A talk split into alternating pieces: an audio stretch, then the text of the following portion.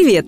Вы слушаете подкаст «Фуфло» про препараты и методы с недоказанной эффективностью, которыми нас лечат. Чаще всего они бесполезны, иногда опасны. В первом сезоне мы рассказывали про лекарства, а во втором проверяем практики и народные методы. Каждый выпуск – новая процедура, которая вам не нужна. Подкаст «Фуфлу» делает медицинская редакция проекта «Купрум». Подписывайтесь на нас и ставьте оценки там, где слушаете. Так больше людей узнает, на что не стоит тратить время и деньги. Почему не надо лечиться укусами пчел? В этом выпуске говорим про лечение пчелами, апитерапию. Апитерапия – это лечение пчелиным ядом и продуктами пчеловодства – медом, пыльцой, прополисом и маточным молочком. Она относится к альтернативной медицине, и пока нет научных доказательств, что апитерапия работает. Лечение пчелиным ядом опасно из-за развития аллергических реакций, например, анафилактического шока, который в тяжелых случаях заканчивается смертью. Народные целители считают, что пчелиный яд помогает при артрите и рассеянном склерозе.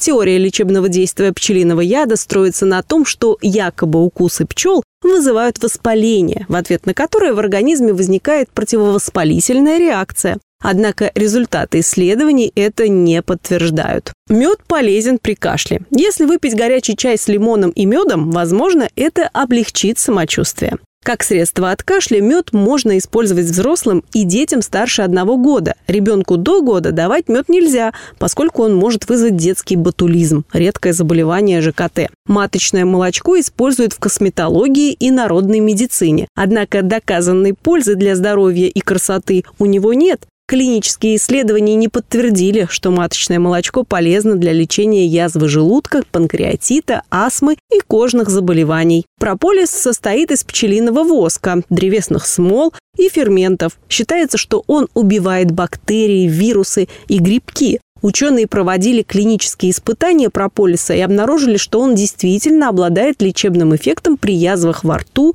герпесе, ожогах и диабете.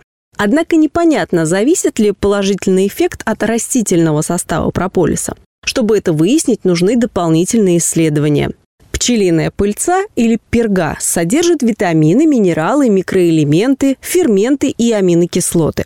Были предположения, что она оказывает противоаллергический эффект, снижает уровень холестерина в крови, защищает печень от токсинов и лечит остеопороз. На лечебное действие перги возлагали большие надежды, однако ее польза для человека не подтверждена. С продуктами пчеловодства нужно быть осторожными, поскольку это сильные аллергены. Если у вас есть симптомы, которые вас беспокоят, лучше не заниматься самолечением, а обратиться к терапевту.